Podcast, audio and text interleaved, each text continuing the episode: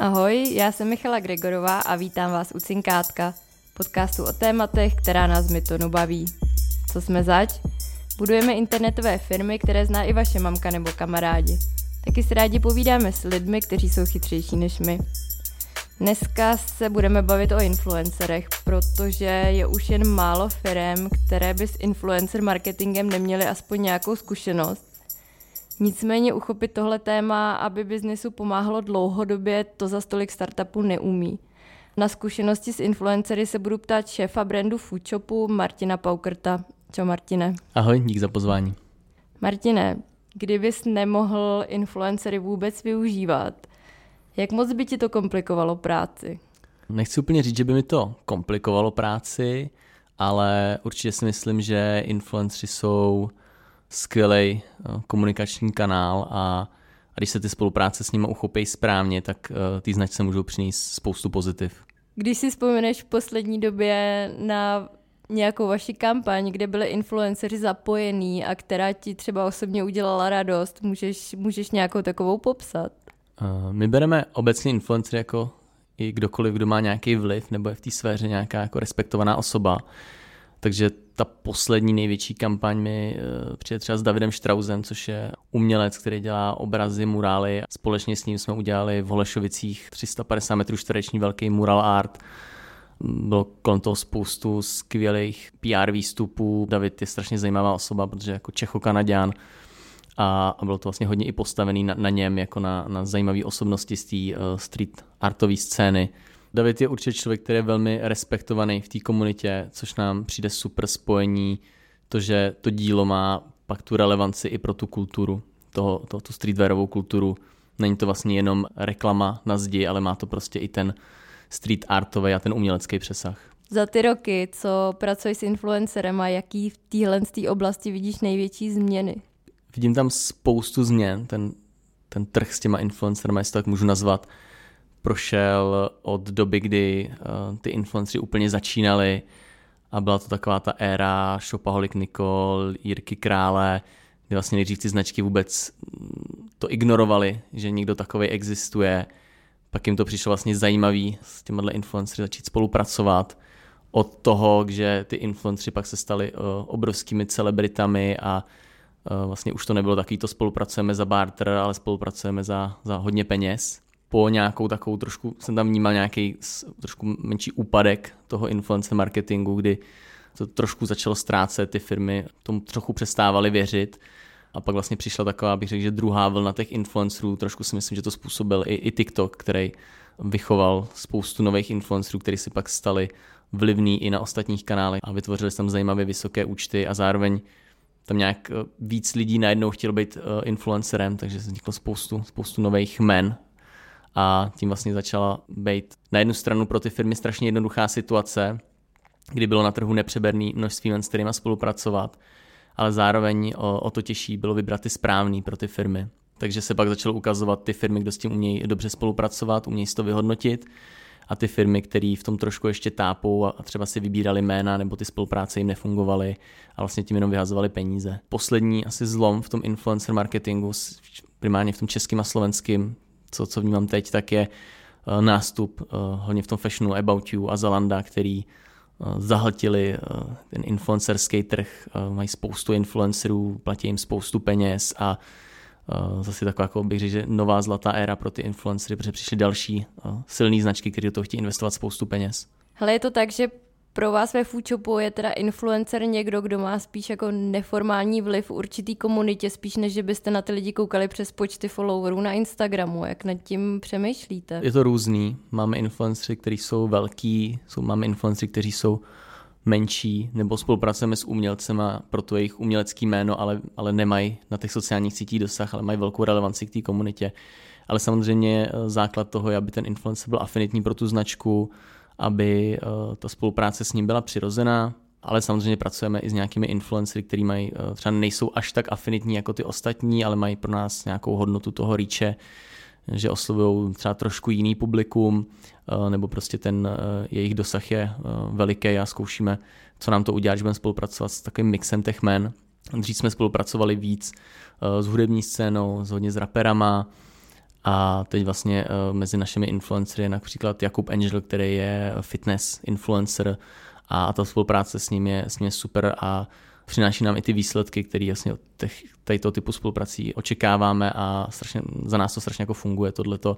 Ale kdyby člověk řekl, jaký influencer by měl být pro food shop, tak třeba Jakub by nebyl ta první volba, protože by si všichni řekli, ten, ten jenom cvičí, ten nemá tomu food shopu co přinést, ale zároveň třeba myslím, že ten fitness trh eh, má ty lidi, kteří to dělají dobře a raději těm lidem v tom fitness a inspirují vlastně, jak cvičit, jak správně jíst, tak mají právě krásný provázání s tou komunitou a mají mnohem vlastně aktivnější tu komunitu, než někdo, kdo dává jenom hezký obrázky a vlastně nemá tam tu přidanou hodnotu pro ty lidi.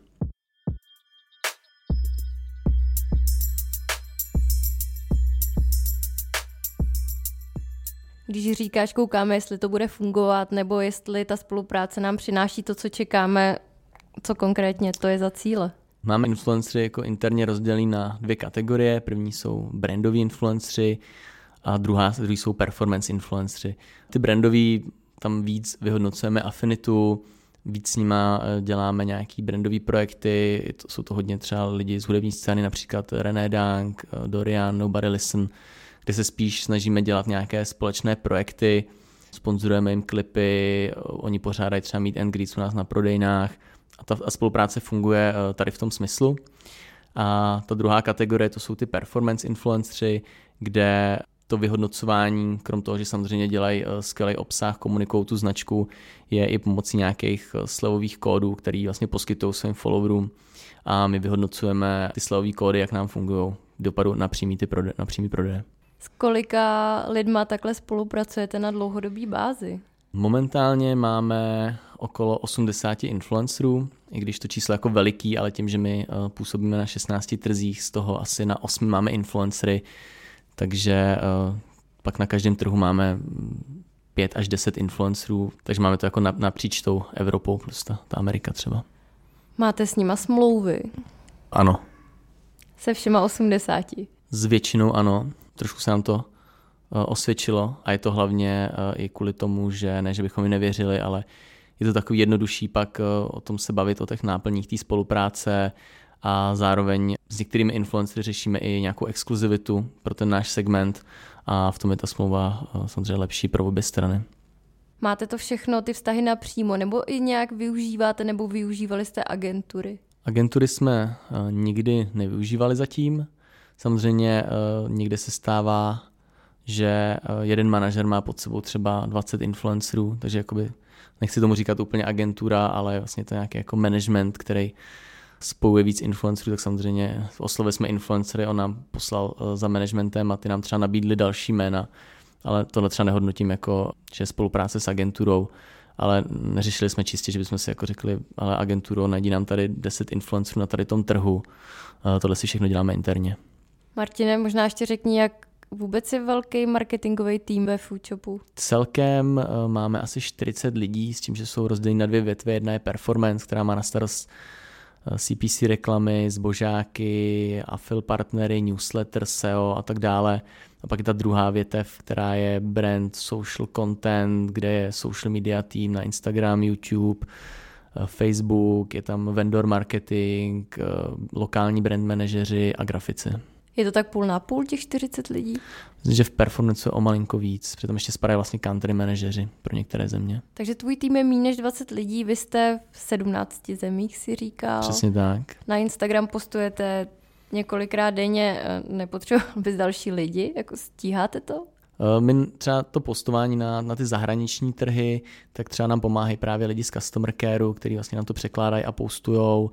Třeba lokální profily pak spravují lokální brand manažeři, ale samozřejmě je to náročné, je super, že to ten tým zvládá a posouvá to pořád dopředu. Ano, postujeme asi pět až šest postů na Instagram denně, takže je to, je to hodně. A my vlastně jako paradoxně nejvíc času trávíme výběrem toho správného kontentu, protože my toho kontentu máme strašně moc, musíme vybrat ten nejlepší a ten nejrelevantnější, což je takový uh, protiklad tomu, co řeší většina firm, že vlastně nevědí, co by postli a, a proto ta frekvence třeba je nižší nebo dávají nekvalitnější obsah a my to máme tolik, co potřebujeme všem říct a takže vlastně jako my tam trávíme spoustu času tím vybíráním. Mají i menší značky s ne tak velkým rozpočtem šanci získat na spolupráci dobrý lidi. Určitě je to o tom, co ta značka říká, nebo jaký má produkt a, a ten příběh okolo té značky. A je spoustu značek, které jsou malý a, a ty influencerské spolupráce jim skvěle fungují. A, a vlastně myslím si, že ty, ty lidi to s nima dělají jenom proto, že prostě je pro ně i čest se spojit s tou značkou. Já jsem třeba koukal, že Snacks má hezky rozjetý influencery a, a věřím, že prostě ty influencery rádi s tou značkou dělají, protože se jim líbí ten produkt a to, co vlastně dělají. Máš ještě nějaký příklady tady z českého trhu, kdo se ti líbí, jak co v téhle oblasti dělá? Myslím si, že i zajímavá spolupráce, která vlastně není úplně tolik čekaná, vlastně třeba eh, Havana a, a Milion Plus, respektive Izomandias, kde oni jim dělají custom etikety na, na tour a takové věci, což si myslím, že je super, že ten influencer se mnohem víc pak spojí s tím produktem a dá tam tu svoji unikátnost. Je podmínkou toho, aby ta spolupráce byla úspěšná dlouhodobost? Určitě to je lepší, protože ty lidi to tomu influencerovi pak věřejí nebo je důležité, aby lidi věřili, že ta spolupráce eh, ten influencer dělá, ne, že mu zaplatili, ale že to vlastně jako chce dělat. Takže určitě to je jako lepší a, a funguje to určitě na té dlouhodobé bázi vždycky líp. Kolik vás influencer marketing stojí peněz měsíčně, ať už je to v keši anebo v bartrech? Nespočítaně. Ale stojí to za to prostě. Ale stojí to za to. Mohl bys aspoň říct, jak, jak velká část toho budgetu je to, že ty honoráře platíte v keši versus, že to bartrujete? My většinu těch spoluprací máme postavenou na bartru, s tím, že pak alokujeme nějaké peníze v keši na projekty a ty influenceri, kteří nám promují ty kódy, tak eh, jim vlastně nabízíme nějakou formu afilu, kdy pak dostávají eh, fíčko za úspěšné objednávky. Ale, ale primárně to je eh, o bartru, ty spolupráce vykopáváme. Nicméně s vaším sortimentem věřím, že to budete mít asi trošku jednodušší než spousta dalších. Samozřejmě to, že je nějaký produkt limitovaný, tak to trošku zvedá tu, tu hodnotu toho, ty domluvitý spolupráce a je to samozřejmě pro spoustu situací mnohem jednodušší, že vlastně můžeme nabídnout nějaký limitovaný produkt, ke kterému by ten uživatel se buď nedostal, nebo by se dostal na tom sekundárním trhu za čtyřikrát víc peněz, takže mu to vlastně vyjde na stejno.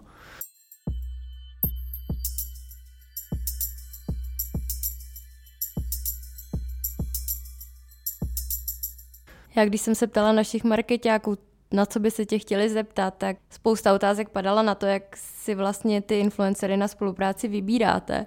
Jako opravdu čistě prakticky. Tak možná, kdybychom si mohli představit tu situaci, že hledáte na novém trhu někoho, s kým tam začnete spolupracovat, jak, jakýma cestama si vybíráte, na co všechno se koukáte, koho se ptáte, jak se dostanete k tomu, kdo je pro vás nejlepší. Částečně to máme zjednodušený tím, že spoustu influencerů nám samo píše, že by s náma chtěla spolupracovat. Jinak nepoužíváme asi nic speciálního, eh, máme vlastně na každý trh, máme na customer careu dedikovaného člověka, tak samozřejmě ho se ptáme, jestli ho napadají nějaká zajímavá jména, a pak používáme takový například ty veřejný seznamy influencerů v dané zemi a pak si rozklikneme profil, rozklikneme si tu šipečku a koukáme se na, na podobné účty a tady tím vlastně jako brouzdáme tím, tím Instagramem a vybíráme si ty zajímavá jména, s kterými jsme chtěli spolupracovat, které pak oslovujeme. A koukáte se v téhle první fázi na to, kolik mají followerů, nebo spíš jaký mají dosah, protože pod nějakou velikost to prostě pro vás nedává, nedává smysl? Takhle samozřejmě, že ta velikost je nějak pro nás důležitá. Nechci říkat, že nebereme lidi pod 50 tisíc nebo pod 20 tisíc. Samozřejmě ty začátky jsou primárně lepší s nějakým středním 50 až 100 tisíc influencerem, protože má nějaký relevantní dosah a zároveň eh, třeba není tak eh, drahý jako 200 tisícový. Ale pak tam jsou samozřejmě, najdeme někoho, kdo je super relevantní a má třeba jenom 15 tisíc a tak, eh, tak ho samozřejmě zkusíme oslovit, protože tam vidíme tu přidanou hodnotu, že třeba je tak populární na tom trhu, jen prostě nemá tolik těch followerů, protože není třeba takový exhibicionista na tom Instagramu, ale ta komunita ho velmi bere je důležitý, kdo tomu člověku píše, zvlášť když jde o ty lidi, kteří jsou hodně sledovaný nebo mají velký jméno. Věřím, že ano. My částečně to píšeme jakoby normálně z e-mailu na e-mail, ale uh, jednou za čas, když nám to třeba nejde, tak zkoušíme i oslovat naším Instagramem, protože vlastně ten člověk vidí, že mu napsal účet se 650 tisíci followery, tak se zase na to dívá trošku jinak, protože třeba když mu pošlem ten e-mail a nezná tu značku, tak uh, vlastně netuší vůbec, jestli to je dobrý nebo špatný, ale když neuvidí velký Instagram, tak je to takové jako, hm, to bych se asi měl podívat, jak mají, hustý, mají velký Instagram, tak to budou asi, asi úspěšný a kouká se dál. Eh, dřív jsme to měli udělané ještě trošku jinak tím, že jsme to oslovali přes customer care, takže to bylo vždycky v jejich eh, rodném jazyce ale pak nějakým s efektivněním procesů jsme to začali oslovovat eh, v tom našem týmu a v angličtině a samozřejmě na trzích, kde máme pak lokální brand manažery, což je Rumunsko, Maďarsko, Slovensko, tak, tak tam vlastně oslovujeme přes ně v tom, v tom jejich rodném jazyce, což nám taky dost často může pomoct, protože ty lidi se cítí víc uvolněni, když člověk mluví tím jejich jazykem a narazili jsme i na spoustu influencerů, kteří třeba nemluvili tak anglicky a tím pádem vlastně ta komunikace s nimi byla docela složitá. Dokonce jsem jednou jel i do Rumunska za jednými influencery, protože to byla velká repová crew a chtěli se vlastně potkat osobně, tak jsme tam za nimi jeli do toho studia a vlastně ta jejich, měli tam dva manažery a ten jeden vlastně překládal do rumunštiny tomu druhému a, a vlastně překládal pak zpátky, co nám on říkal, protože se s námi nedokázal domluvit anglicky.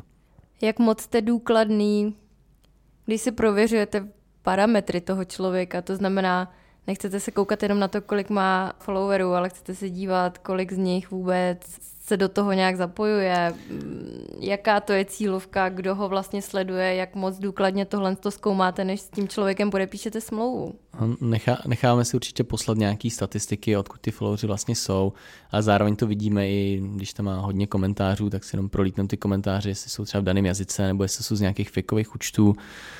Snažíme se udělat nějaký, nějaký rychlej check vždycky, neříkám, že nám se vždycky jsme stoprocentní, ale eh, tím, že třeba u nás momentálně převažují ty performance influenceri, tak ono se to velmi rychle pozná, jestli ty followři jsou praví nebo ne. To je takový jako bezpečnostní prvek, který nám to jako kontroluje trošku zpětněji, ale, ale je to tam taky nějaká kontrola. Snažíme se nějak řešit, co ten influencer vlastně je zač, ale samozřejmě ne vždy se nám to povede a už se nám stalo, že eh, na jednoho influencera třeba vyběhla nějaká asi dva roky stará záležitost, která byla velmi nepříjemná a vlastně donutila nás pak jako okamžitě, když to vlastně vyšlo na povrch, tak jsme okamžitě museli ukončovat tu spolupráci.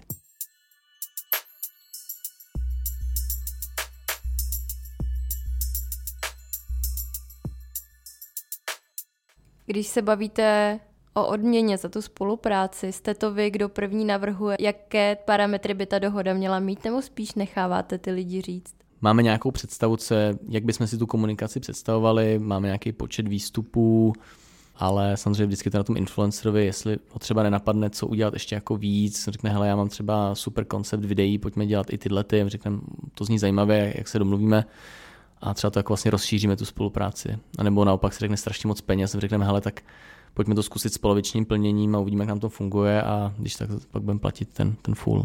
Jak moc si to s nima schvalujete, než to jde ven? momentálním nastavení výstupy úplně neschvalujeme, chodí to hodně organicky, tím, že my ten influencer marketing máme relativně na volno, to znamená, že pro nás je důležité hodně, aby nějak říkali, že existuje nějaký food shop a má tady ty skvělé produkty, ale úplně jim nediktujeme, který produkty si mají vybrat, mají prostě relativně volnou ruku. Pokud samozřejmě pak nemáme nějakou konkrétní kampaň na nějaký produkt, řekneme, potřebujeme, abyste nám odprezentovali přímo tady ty tenisky, ale ty dlouhodobější spolupráce jsou o tom, aby si ty lidi brali, co je baví a prezentovali ten food shop, jakože tady sežnete ty skvělé věci. A je to hlavně i proto, aby přesně to působilo přirozeně, aby ten člověk si nebral něco, co by si sám na sebe v životě nevzal. Protože pak to prostě nebude působit autenticky a za prvý si myslím, že to nebude ani úspěšný a za druhý prostě si poškodíme vlastně to influencera i tu značku. Jak si u těch brandových influencerů vyhodnotíte, že se vám to vyplácí nebo že má pro vás smysl v tom pokračovat? Tohle je určitě velký téma, je to náročný. Někdy to vyzkoušíme tím, že když uděláme meet and greet s tím influencerem a, a přijdou tam ty lidi, tak je to řekneme OK, tak ten influencer má nějaký vliv. Tím, že s ním uděláme klip a mm, lidi si pak vědí, že ten klip byl třeba zasponzorovaný, že tam viděli něco od Foodshopu nebo tak. Nebo pro nás mají vlastně ty influencery pak hodnotu, že oni jsou na těch našich výstupech, a pak třeba lidi i o tom mluví. Například, když jsme se stali partnery Edictu úplně poprvé, to bylo 2019, tak vlastně jsem tam čekal, když tam začínali teprve chodit lidi, my jsme tam měli obrandovaný bar před tím Edictem a vlastně lidi říkali, hele, tamhle bar má ho food shop. Ty se jako všimli toho propojení s tou značkou a to pro nás bylo jako super, tak nějak si začínají jako lidi učit, že, že food shop je partnerem Edictu a, a že spolupracuje s Nobodym a nějak se to hezky jako uzavře. Jak vyhodnocujete u těch performance influencerů? To, na co se koukáme úplně na začátku, je, kolik přinesli objednávek, kolik, v kolika objednávkách byl ten jejich kód, ale to pro nás není to nejzásadnější. Eh, my se díváme jako trošku dál, řekněme, a díváme se, kolik těch objednávek je vlastně od nových zákazníků. Nás vlastně zajímá ten podíl těch nových zákazníků, protože to bereme, že je to takový kanál, který by ty nový zákazníky měl přinášet. A pak samozřejmě se díváme i z jakých zdrojů ty objednávky přišly, jestli nám chodí z placených nebo neplacených zdrojů, aby jsme viděli, kolik máme vlastně ještě extra kost na ty objednávky, aby eh, kdyby nám všechny ty objednávky chodily přes Afil, kdyby jsme vypláceli ještě provizi Afil partnerovi nebo přes nějaký drahý kampaně na Google, tak, tak by zase to pro nás byl takový vykřičník. Nesmíme to zapomínat počítat do toho pénočka, aby, aby jsme měli ty čísla co nejpřesnější. A zároveň je pro nás velká výzva tím, že ty kódy jsou přesně použitý přes spoustu zdrojů, tak my když uděláme teď eh, plácnu milion korun měsíčně v influencerech, tak víme, že to není pro nás milion eh, v revenue celkové firmy, ale že se to spíš rozpadává do těch jednotlivých kanálů a může to třeba pomáhat eh, i Google kampaním mít větší, větší hledanost, víc prokliků a proto se i díváme, kolik je vlastně z těch neplacených, kolik lidí nám přijde z Directu, kolik lidí nám přijde z Organiku a porovnáváme si jak vlastně vývoj tady toho, jak, jak těch nových zákazníků, tak těch zdrojů. Platí i u těch performance influencerů, že je tam možná jako dlouhodobá spolupráce, nebo se to časem vyčerpá a pak už tu jejich komunitu to přestane nějakým způsobem bavit?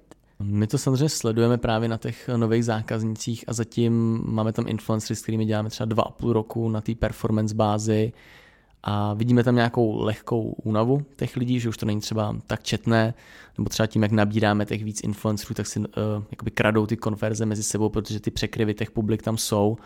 My to samozřejmě víme, ale nedokážeme za spočítat, kolik to je. Uh, a za druhé uh, si trošku tím jako diverzifikujeme to riziko, kdyby náhodou jeden influencer vypadl, přestalo ho bavit, sama spolupracovat, uh, nedej bože, něco spáchal a šel do vězení, nebo se mu něco stalo, tak nám to trošku jako diverzifikuje to, že nám nevypadne nějaký zdroj revenue z těch influencerů.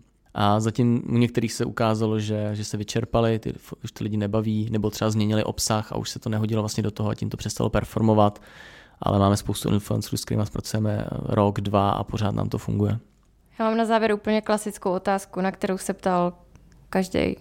Jak jste to udělali, že máte na Instagramu 700 tisíc followerů? No, je zatím dost práce ale dělali jsme to tak, je tam nějakých spoustu vlivů. Za prvý byl dobrý čas, měl to určitě vliv, že byl hype, těch street fashionů byly Yeezy od Adidasu, byly obrovsky ceněný, reselovali se na, na, na resell marketu za, za super peníze a my jsme měli ten produkt, což pro ty lidi bylo strašně zajímavý a, a lidi zajímalo, jak se k tomu produktu můžou dostat a ty informace byly na tom Instagramu.